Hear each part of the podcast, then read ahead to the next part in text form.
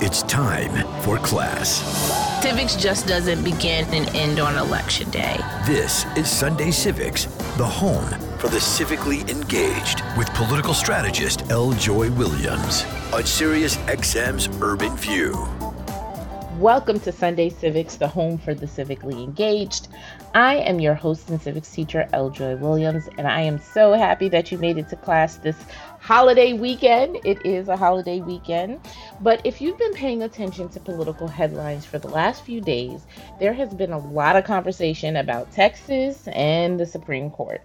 And there's a lot to discuss about Texas how they're handling COVID protections for school return, how they are handling redistricting. There's a lot to discuss that Texas always has going on. But this week, a law that Texas passed, which prohibits abortions in most cases after six weeks of pregnancy, took effect. The Supreme Court, in a five to four decision, actually refused to put the law on hold because the law is still making its way through the court system. Now, that's a whole nother show on whether or not the Supreme makeup and whether in the decision that they made not to intervene. Yeah, we'll have to have a whole separate show on that. But Following the news of uh, the Supreme Court's decision, Republican state lawmakers in seven states and counting are suggesting that they would attempt passing similar legislation or amending their current state's law to mirror the Texas legislation, which is extremely restrictive. So it's going to be a lot to combat in the states on top of still managing a health and economic COVID crisis. And as I mentioned at the top, redistricting is happening as well. And that is happening on the state level and will have an impact on the political landscape for the next decade.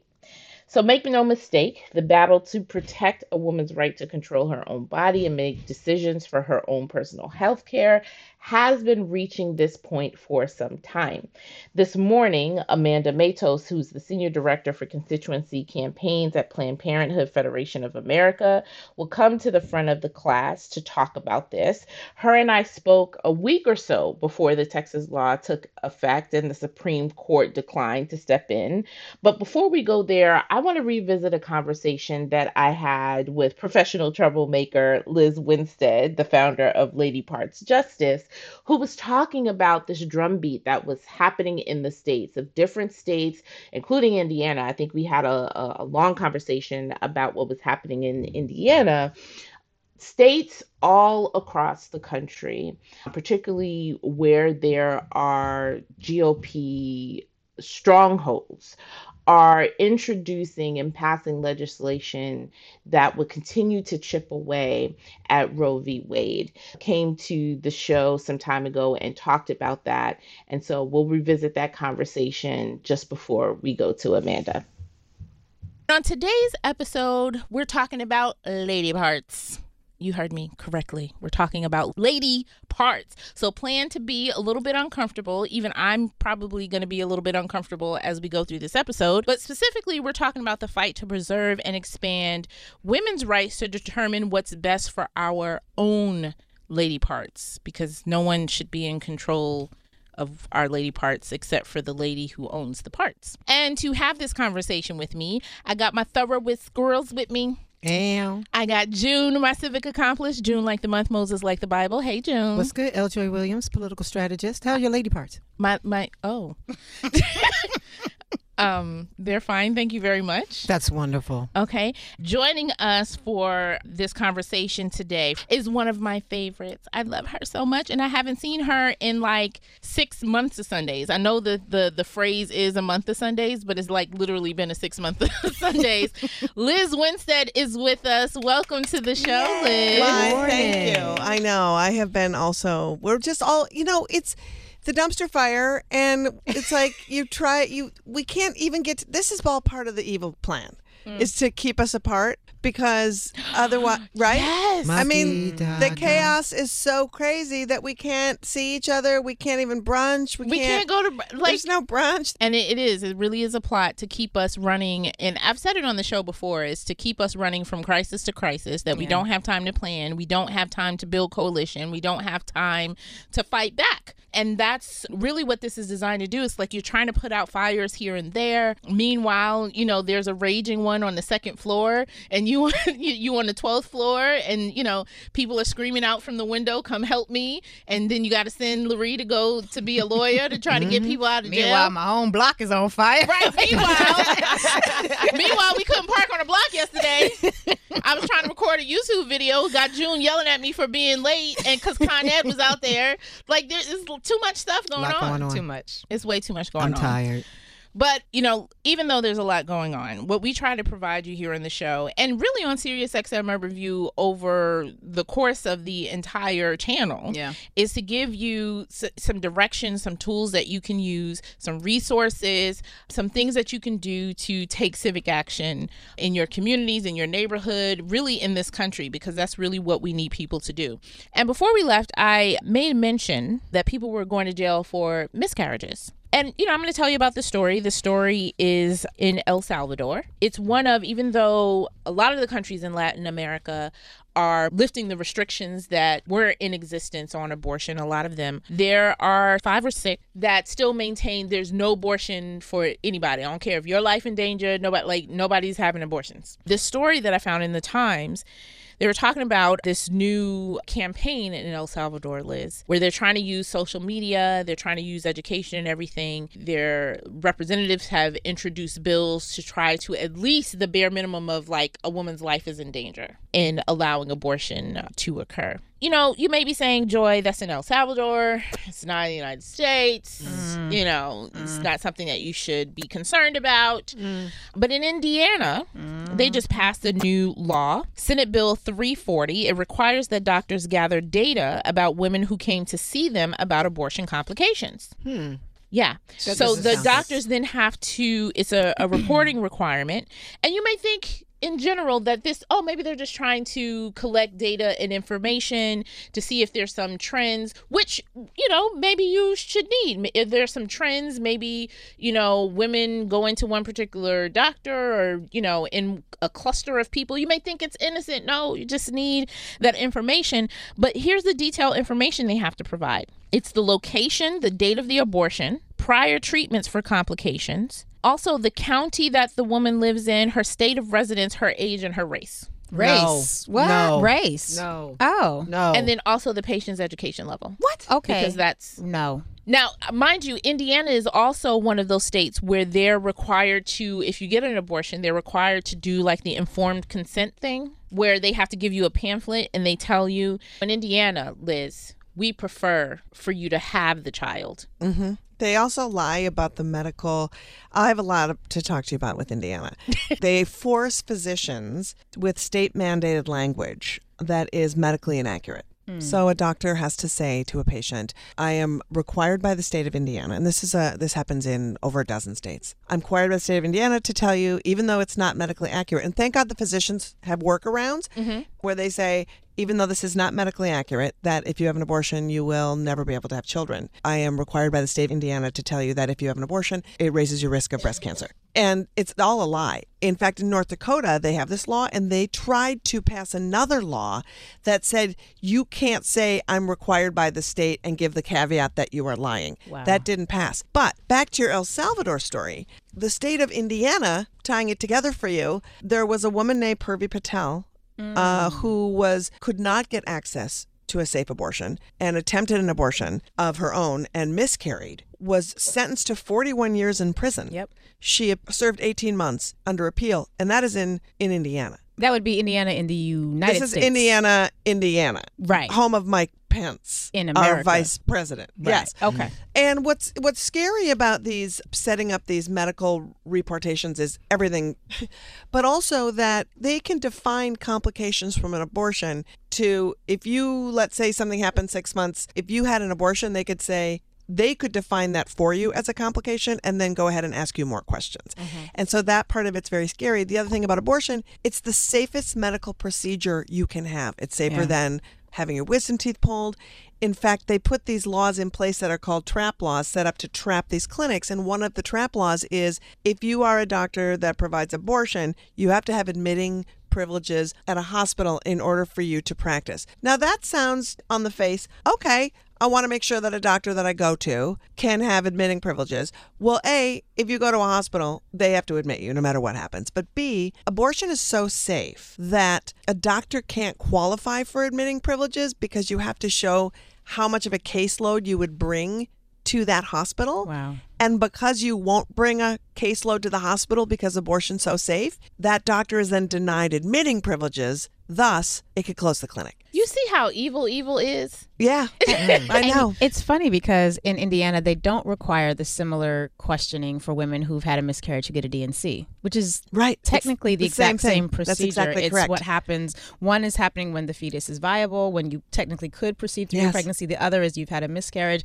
and there is a procedure. Both the procedure is the same to remove the body of the fetus from the woman, and they don't require any of this information if you've had a D&C. Right. And it also, you know, I've talked about a number of times before. I've had two miscarriages, and in different states, depend if I would lived in different states, they could be considered abortions, or in some of these laws that states have tried to implement, I would be held criminally responsible for making a decision to save my life in, in terms of my second one rather than going forward. And if And you were in El Salvador, you'd be in jail. I would be in jail. This all brings me to the work that Liz does with Lady Parts Justice.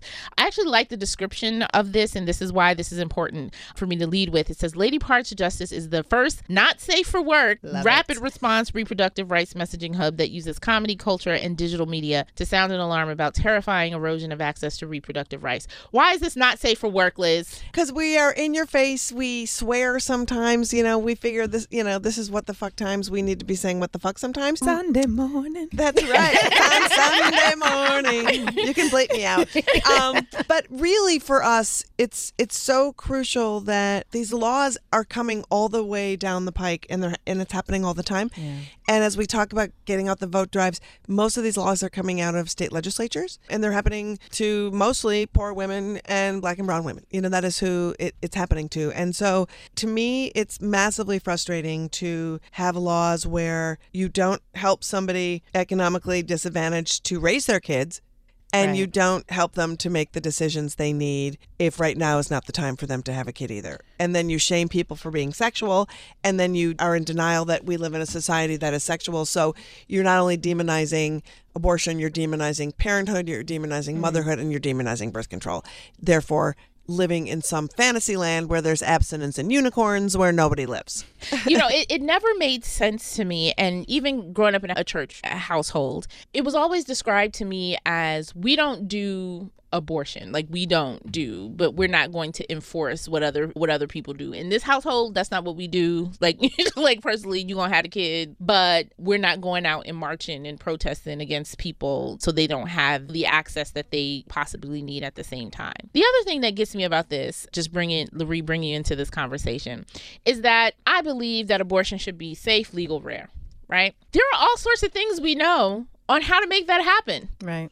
like to make it like provide opportunity for people to have it if they need it if they so make that choice. Right. but if you want to i got in an argument with someone before uh, about this. I was like if you want to reduce people making that choice and you, there's all sorts of things you need to provide to people before they even get there. Right. so why don't we just focus on providing all of that stuff? Then then it actually will reduce the necessity for actually using the procedure. I don't Yeah, I feel like this conversation really taps into the puritanical nature of Americans. I'd actually shared on Facebook. There was an article, I think it was Sweden, that it talked about the difference in abstinence or uh, sex education, I should say. Oh, yeah, between it. Sweden and the United States. And there was first of all, they start in like pre-K.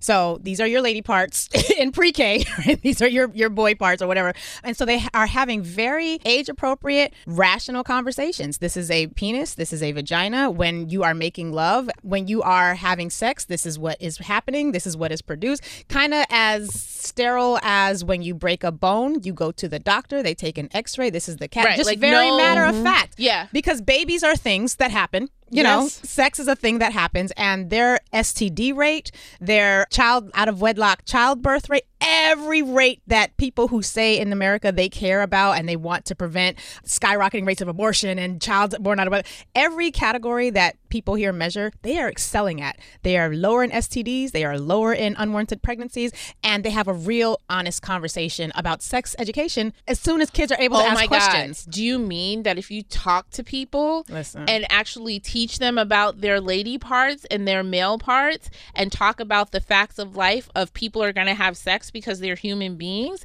that will result in people being actually educated and making better choices? Yes, Yes. and turns out so the name of our organization comes from this very topic. It's a super important thing to talk about. I'm glad you brought up Sweden. So there was a woman named Lisa Brown who's a state legislator in Michigan and they were trying to propose a state mandated transvaginal ultrasound to anybody who needed to have an abortion. Hmm. And transvaginal ultrasounds are great if you're looking for a cyst, if you're looking for many things. If you don't need a transvaginal ultrasound, it's really disturbing and awful. And it's akin to state rape, quite frankly. Hmm. So Lisa Brown was arguing against this law, and the Speaker of the State House banned her from saying the word vagina on the floor mm. and said, if you say it one more time, I'm throwing you off the floor. And she said, I'm arguing a transvaginal ultrasound bill. What would you rather have me say? And he said, something more appropriate like lady parts. Wow. So this man who felt entitled to this. legislate a vagina could not say the word. And for mm. me, that was just so outrageous. It's good to remember, like, not to get into something, but like when you talk about vaginas and penises and your children really understand that, it really helps them when, because if you use hoo ha and lady parts with your little kids, if something were to happen to That's them, right. they don't under if if a grown person says i want you to touch my penis and you say some goofy word for penis they don't know that they're not supposed to touch that penis right Mm. or that that's a bad thing that someone's asking of them as an adult so when they can say somebody touched my vagina Right. it's super important so Right. saying that is like god bless sweden Yeah, you seriously. know it's so it's so great so yeah so what we do is we make videos kind of exposing these horrible politicians and that's sort of our jumping off point and the most important thing we do that i really love is we spend our whole summer traveling around the we travel around the country and we do shows music and comedy shows where we gather hundreds of people in a room and then we have conversations with the activists who live on the ground uh, reproductive justice and reproductive rights activists and and one of the independent clinics. And they talk about the struggles that, that they are under these laws and what they need from the community. How can you be helpful? And then the people from my my shows sign up immediately to be volunteers so we're growing local volunteer bases Awesome. and then we do GOTV in every town we go to. Absolutely. So it's really fun to work with local activists to get out the vote. It's really fun to simply be a conduit, like doing a show, so that the people who live in the community can talk to their own community about what those needs mean. because they mm-hmm. know the people. I mean, this is your community. You know the people that work here. You know Yeah. the people that provide the service.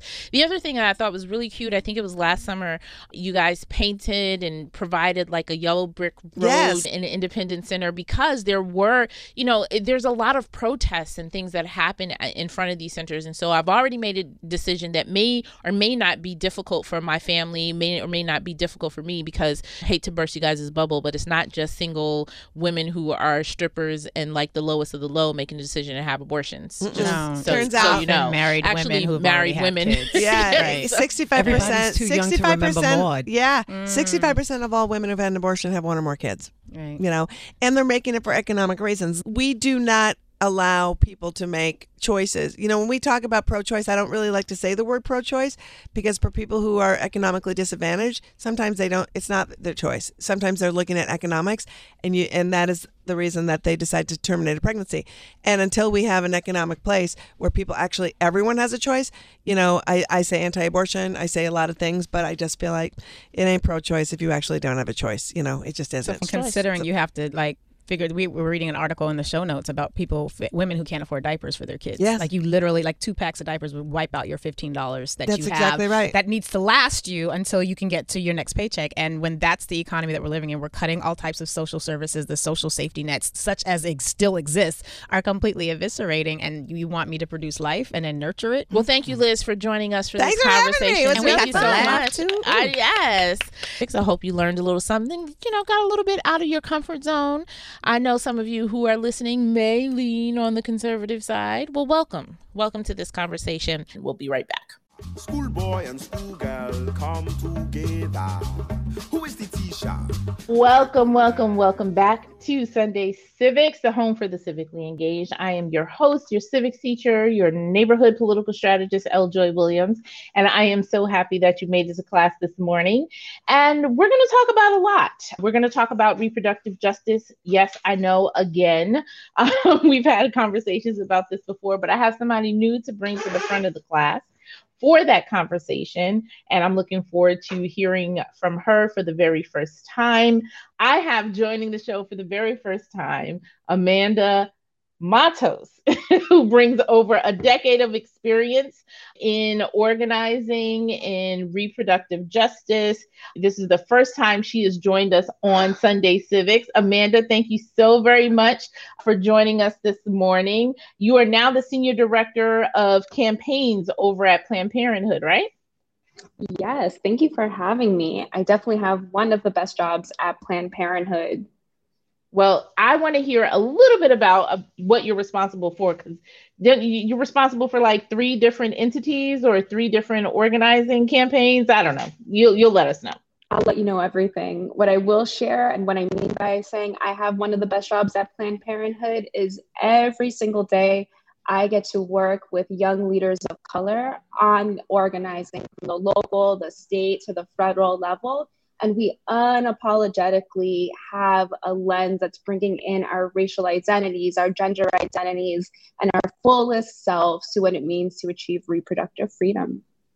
I love it. I said in the beginning that we had a conversation about reproductive justice before. We started with a framework that a number of reproductive justice organizations that primarily focus on women of color, particularly Black women, that came together and put forth an agenda. And so we began that conversation of defining what reproductive justice is and talking about it holistically. And so now to come back and have Planned Parenthood Parenthood or a rep from Planned Parenthood to come and talk about what Planned Parenthood is doing is great. But before we get into all of that in depth conversation, since this is your first time on the show and we believe in the power of storytelling here on Sunday Civics, I want to hear the story of your first civic action. Hmm. Thank you for that question. And I'm going to share a story I've never shared before. My first civic action was when I was 13 years old. And as a stringent rule follower, I broke my first rule and I broke my school's dress code. Um, so, to give a little bit more background, I'm from the Bronx, New York, a very proud New Yorker, very proud Bronx woman. Um, and I come from a matriarchy of strong Puerto Rican women I've been raised to be bold and to be feminist and to embrace every aspect of my identity. And for most of my education, I attended Catholic parochial school. So that means that for about 13 years of my life, I was supposed to follow strict dress codes. Everything from I need to wear a plaid skirt that can't be one to two inches above my knee, to my hoop earrings must be smaller than a quarter. My hair scrunchies have to be the school colors, and my nails could never be painted. Um, so, of course, being raised by some strong feminist people um, who have been unapologetic about culture and identity, and then going to a school that was restricting my self-expression, it, it was it was something in the making already. Um, and so when I was 13, I remember to this day, it was my eighth grade prom and eighth grade graduation weekend, end of the school year, and I wanted to paint my nails. Um, and for me, and for I think so many folks, is that, you know, from nails to my hair to my self expression is so deeply tied to my culture. It's so te- deeply tied for me being a woman of color, being Latina, being Puerto Rican. And so, really, at the end of the day, I made a calculated decision as a 13 year old that getting my nails painted will not harm or hurt anyone. Instead, it would just make me feel good for that moment as I get ready for my eighth grade prom and then my graduation within the span of a couple of days. And so I remember going to school still in that uniform, having my nails painted, and so many of my other classmates similarly were getting ready for their celebrations. And the principal called us in one by one, examined our nails, examined our appearances, and gave us all detention. And in that moment, it was the first time in school I, I actually ever got in trouble. So I was totally that goody two shoes, that nerd, that person that followed all the rules but I had enough because I felt that my self expression was being held back. And it felt really good to walk into the principal's office in that moment and proudly show my fingernails and say, like, you know, this is something that I wanted to do. And it's okay to express myself. Um, and then I will share, though, is that in that moment, the principal actually almost let me go and not gave me detention because I had a French manicure versus something, according to her, being bolder or inappropriate. But I probably took that detention in solidarity with my classmates and not wanting to get a different type of treatment um, because I, I still broke the rule, but in a different way. And so I look back and I will definitely say 13 year old me was the first time I realized that rules were often designed to hold back expression and hold back people from being their fullest selves. And for me, that represents so, so much more when I think about governance and policy and who makes decisions and the why behind all of them. I love this story, particularly as I can imagine. I remember you girls when I was in school here in New York City. It was like, I'm gonna go to Catholic school. You mm-hmm. can't wear this. You can't wear that. How do you even like? You know, it was foreign to me to have all of those restrictions and rules, and people were fine with you know following it. But it wasn't until later that I learned that there were a lot of people who challenged, a lot of young people who challenged them, and I can't imagine like showing up to the principal's office and being like, "And what?" like, look, check out my nails.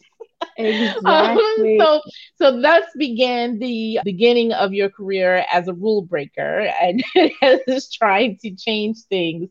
And as you mentioned, for a lot of the things, and particularly as you think about women, a lot of the rules that are put in place are about restricting women and their bodies, their actual selves, right? That, that they have no control over or no say over their physical bodies, who they marry, just going, you know, further back, or when and when they can have children and you know all of that. And so connecting that of about from reproductive justice being at the core of it being that you individually have control and say over your body and the expression whether that is your you know physical health what is put on it what goes in it what comes out of it that you should have control and say Absolutely. Uh, it's exactly that. Um, even just to briefly share another story of what actually got me more specifically into reproductive health and rights was also, man, I had a, a lot of turning points at the age of 13, I realized.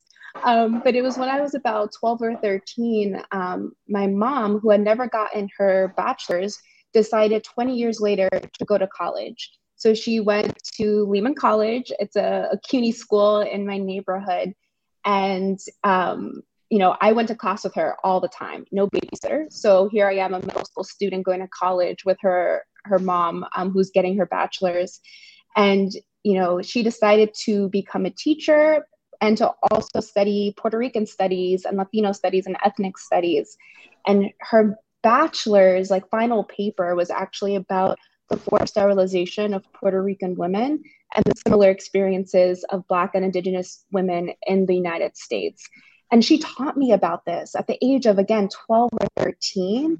And that was definitely a turning point in my political education, even though I didn't join Planned Parenthood until decades later and made a career tied to these issues and values. But at the end of the day, I looked to my mom for what she taught me, literally taught me about the history of what women of color have and continue to experience in this country.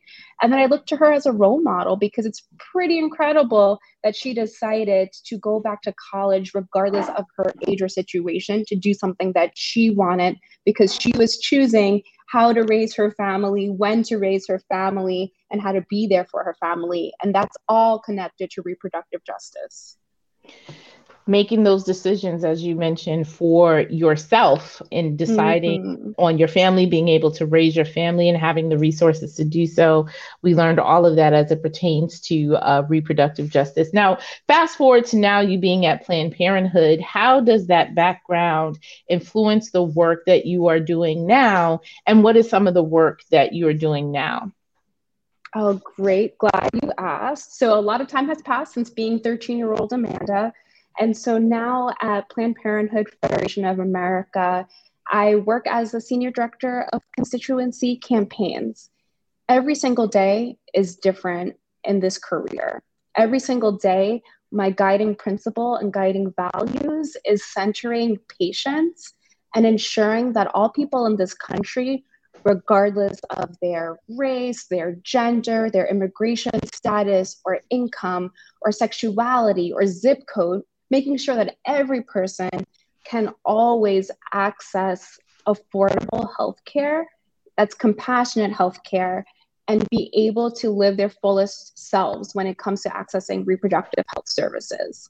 And so, right now at Planned Parenthood, along with so many organizations that work in the reproductive health and rights field, are currently working together in coalition to be ready for a world where we can make sure that Roe versus Wade, which is the Supreme Court case from the 70s that legalized abortion, we're all striving to make sure that this case is protected and that we can also expand access to reproductive health services for all people across the country.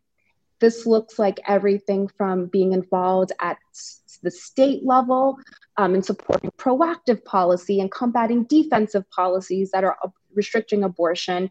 And this also includes organizing around Supreme Court cases, which I can go on and on about if that's where we want to go. But there's so much at stake. And every single day in my job, I'm thinking through again carefully how can we make sure that all patients and all people in this country have access to healthcare?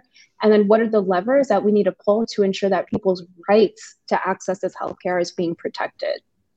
Well, just before we go to break, I want to talk about that a little bit more about what's happening in the courts, what's happening legislatively. If you can expand a, a, a little bit the, the horizon in terms of what is happening, because so much is going on at all different levels from voting rights to infrastructure to you know the economy to covid right? Like all of those things are happening all the time. And so we rely on organizers and experts to be able to educate us about what else is happening that we should be paying attention be paying attention to. Not that we're not it's just that it's designed that way. Yeah so let me be clear 2021 has been the worst year for abortion access. We, I don't like to use cliches often, um, but there have been unprecedented attacks against the legality of abortion. So, already in 2021, nearly 600 abortion restrictions have been introduced in state legislatures, and 90 have already passed. Also, as recently as May, the Supreme Court announced that it's going to hear Mississippi's 15 week abortion ban, which is a direct challenge to Roe versus Wade. As I mentioned, it's a Supreme Court decision that affirmed our right to safe legal abortion. So, this case in Mississippi was brought on by the Center for Reproductive Rights on behalf of Jackson Women's Health Organization, which is the last abortion provider in the entire state of Mississippi. It challenges a blatantly unconstitutional ban on abortion after 15 weeks of pregnancy. And this is the first direct challenge to Roe versus Wade since Justice Amy Coney Barrett was confirmed last fall to the Supreme Court. And now Mississippi's Attorney General is urging the Supreme Court to completely overrule Roe versus Wade, which would be overruling over 50 years of precedent guaranteeing our right to abortion. So, to be super, super clear, what all this means is that Mississippi is asking the Supreme Court to overturn Roe versus Wade. And it's really unnerving that the Supreme Court is, has agreed to hear this case because it's always been the end goal for some politicians the end goal to end abortion, to be able to allow states to ban abortion. And it's actually no coincidence that the politicians that are trying to restrict abortion are the same ones suppressing our vote, are the same ones proposing anti-LGBTQ plus policies and bills at the state legislature, the same ones that are harming so many communities. So it's no coincidence. And so not only are we going through the pandemic, we are still undergoing unprecedented legal attacks against abortion access. Wow. You know, I have to be honest with you, as much as I keep up with everything that's going on in state legislatures across the country, what's happening nationally, and I do read a lot. You know, I saw a little bit of information about what's happening as it, as it pertains to reproductive access, particularly to abortion and restricting other pieces. But I guess COVID has really taken over everybody's attention, then voting rights, and then, you know, other things, the economy, all those things have kind of taken over. Um, and I don't see, you know, besides reproductive justice organizations, really see a lot of attention being paid to what is happening here and the impact that it could have on women, the impact that it can have on birthing people you know across across the spectrum with these restrictions if they were what what can people do just before we take a quick break? Where can we go to find about more information and sort of getting involved in particularly those states where there needs to be greater activism? I love that question. So everyone that's listening you can let your elected officials know at the state and federal level that you stand with the majority of people in this country and you want them to protect access to safe legal abortion. 80% of Americans support access to safe legal abortion, and it is so important for your state and federal elected officials to know that.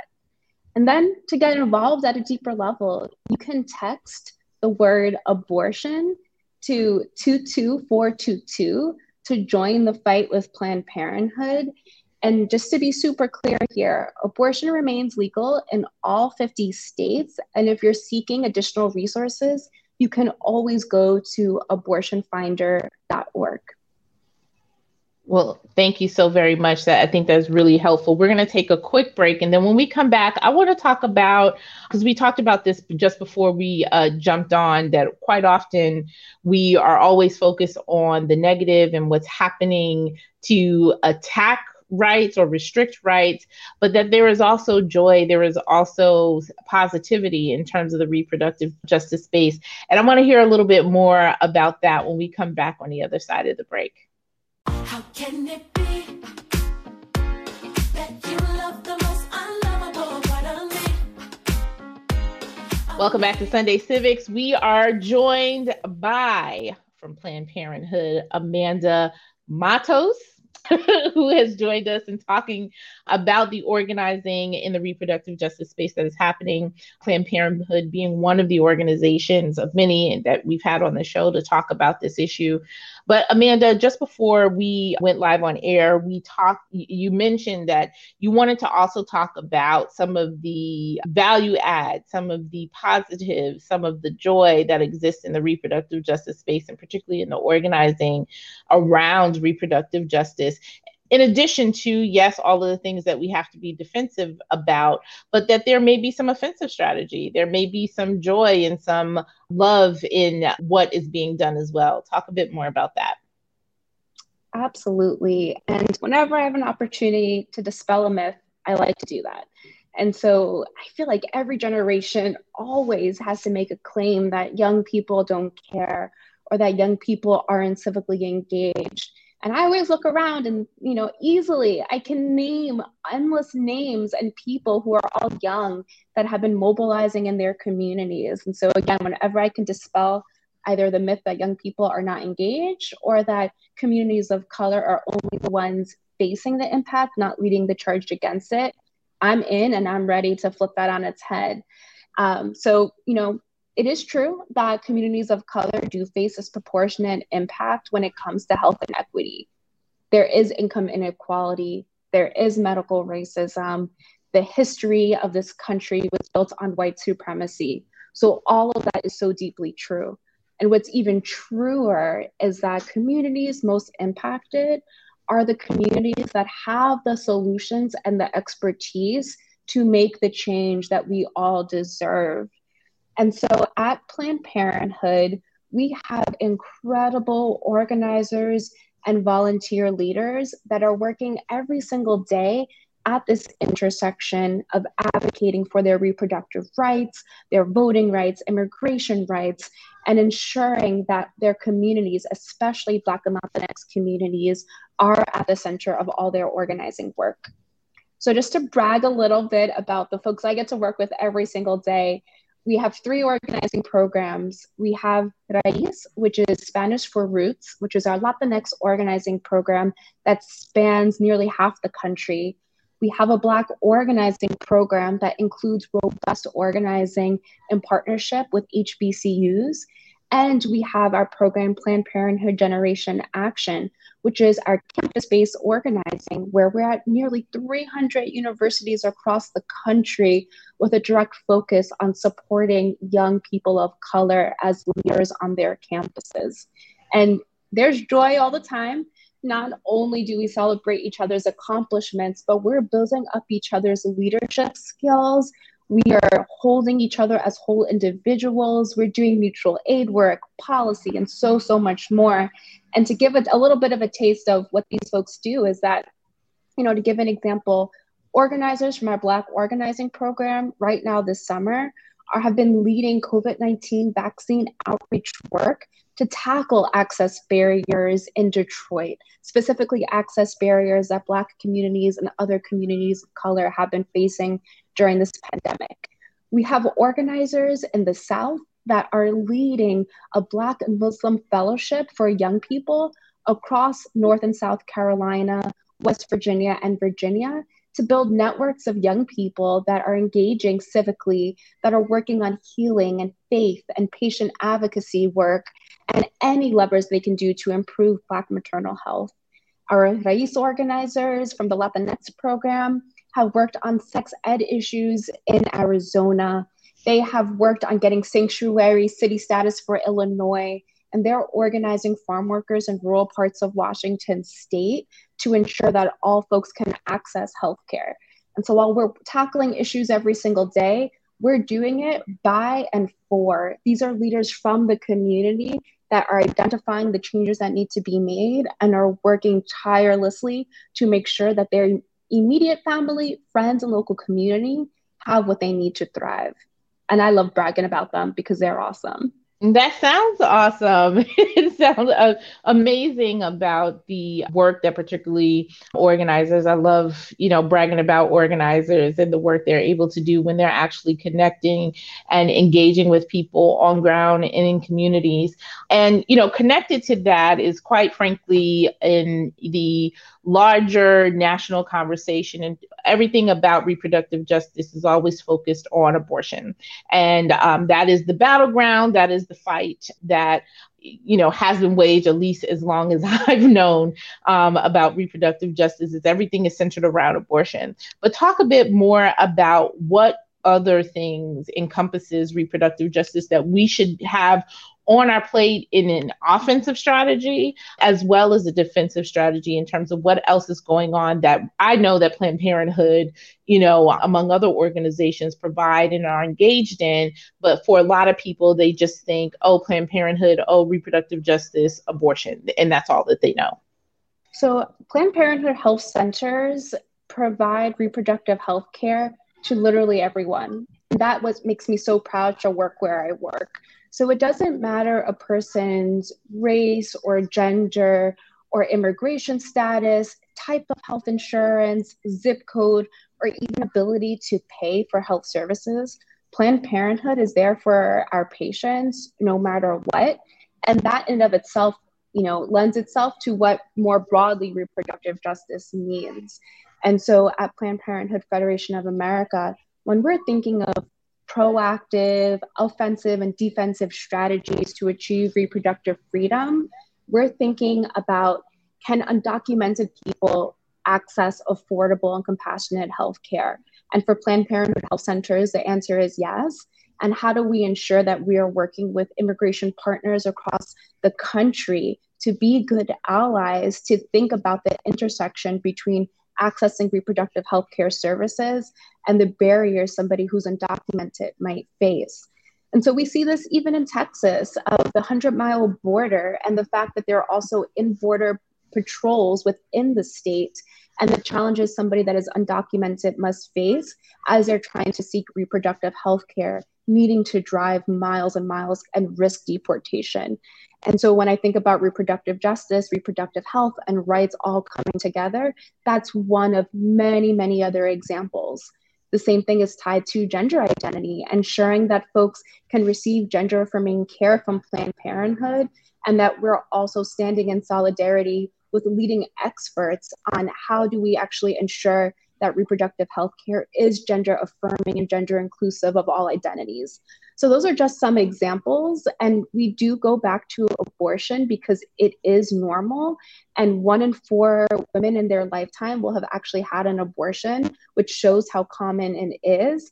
And at the end of the day, it's so important that when we think about reproductive health, we're thinking about all the steps it takes for a person to be able to access that care. And that's part of reproductive justice. Yeah, I think it's really important to think about it holistically. I like to talk to even to young people about when we're talking about reproductive justice, we're talking about, you know, we're our whole selves, right? And so that means that it's not, we're not just focused on one part of our body or one part of who we are, but all those things are interconnected, right? And so who we are, our identity is tied to our health, is tied to the food we eat, our culture, everything. And so if we think about reproductive justice in that way, what do you need to be able to make decisions on your own about your body and about your life? And it's including in all of those things. And so while, yes, the consistent attacks on the right to an abortion as a healthcare um, procedure one of uh, one of many right?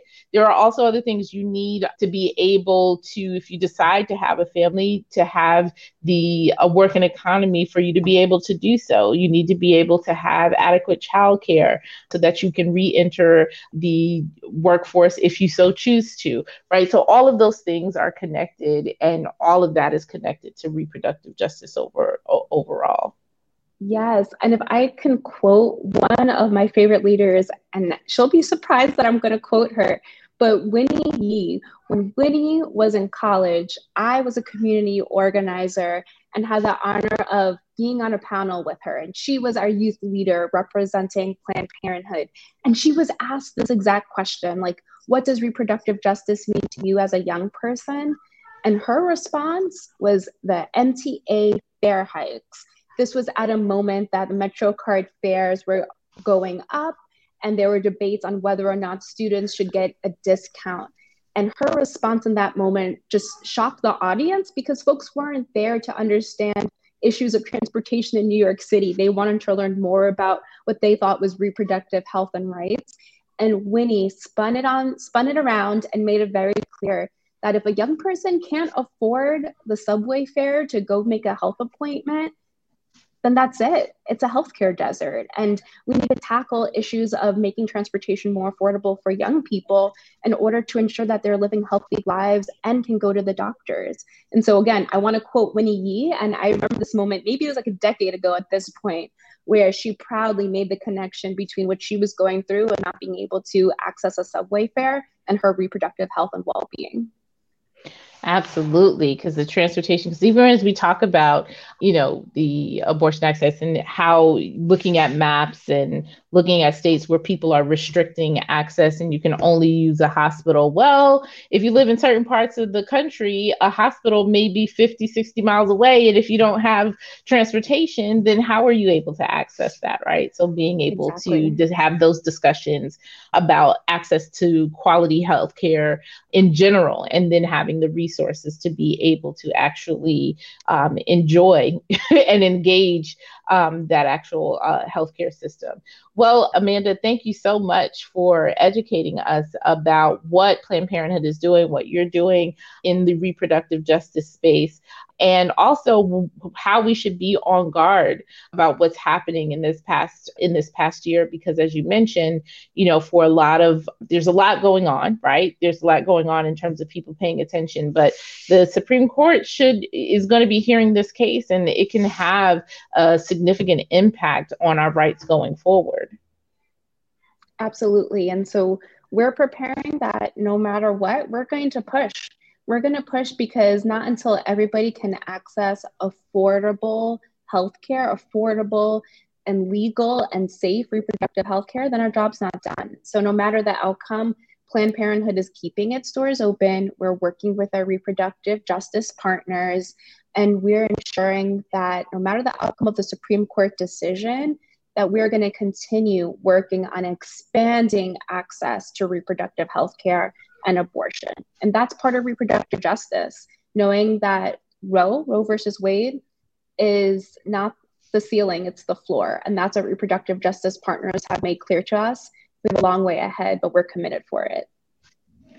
Well, thank you very much, Amanda, for coming to the front of the class and giving us that um, education. You. We certainly look forward to having you back to talk more about perhaps obviously when the, the, the case is on, but give us one more time for those who are listening attentively and did not have anything to write things down with or their phone or they were driving. What else can people do to get more information and also to get engaged? Absolutely. I'm going to give folks three things to do. So, first, let your elected officials know that you stand with Planned Parenthood and you want them to protect access to safe legal abortion. So, call your representative at that local, state, and federal level and have that conversation. Number two, to get involved, you can text the word abortion to 22422 to join us in the fight. And lastly, I'm just going to remind everyone abortion remains legal in all 50 states. And if you or any of your loved ones are seeking care or more information, you can go to abortionfinder.org. Thank you all so, so much. We'll be back next Sunday with more class and more civics lessons you can use. Have a good day.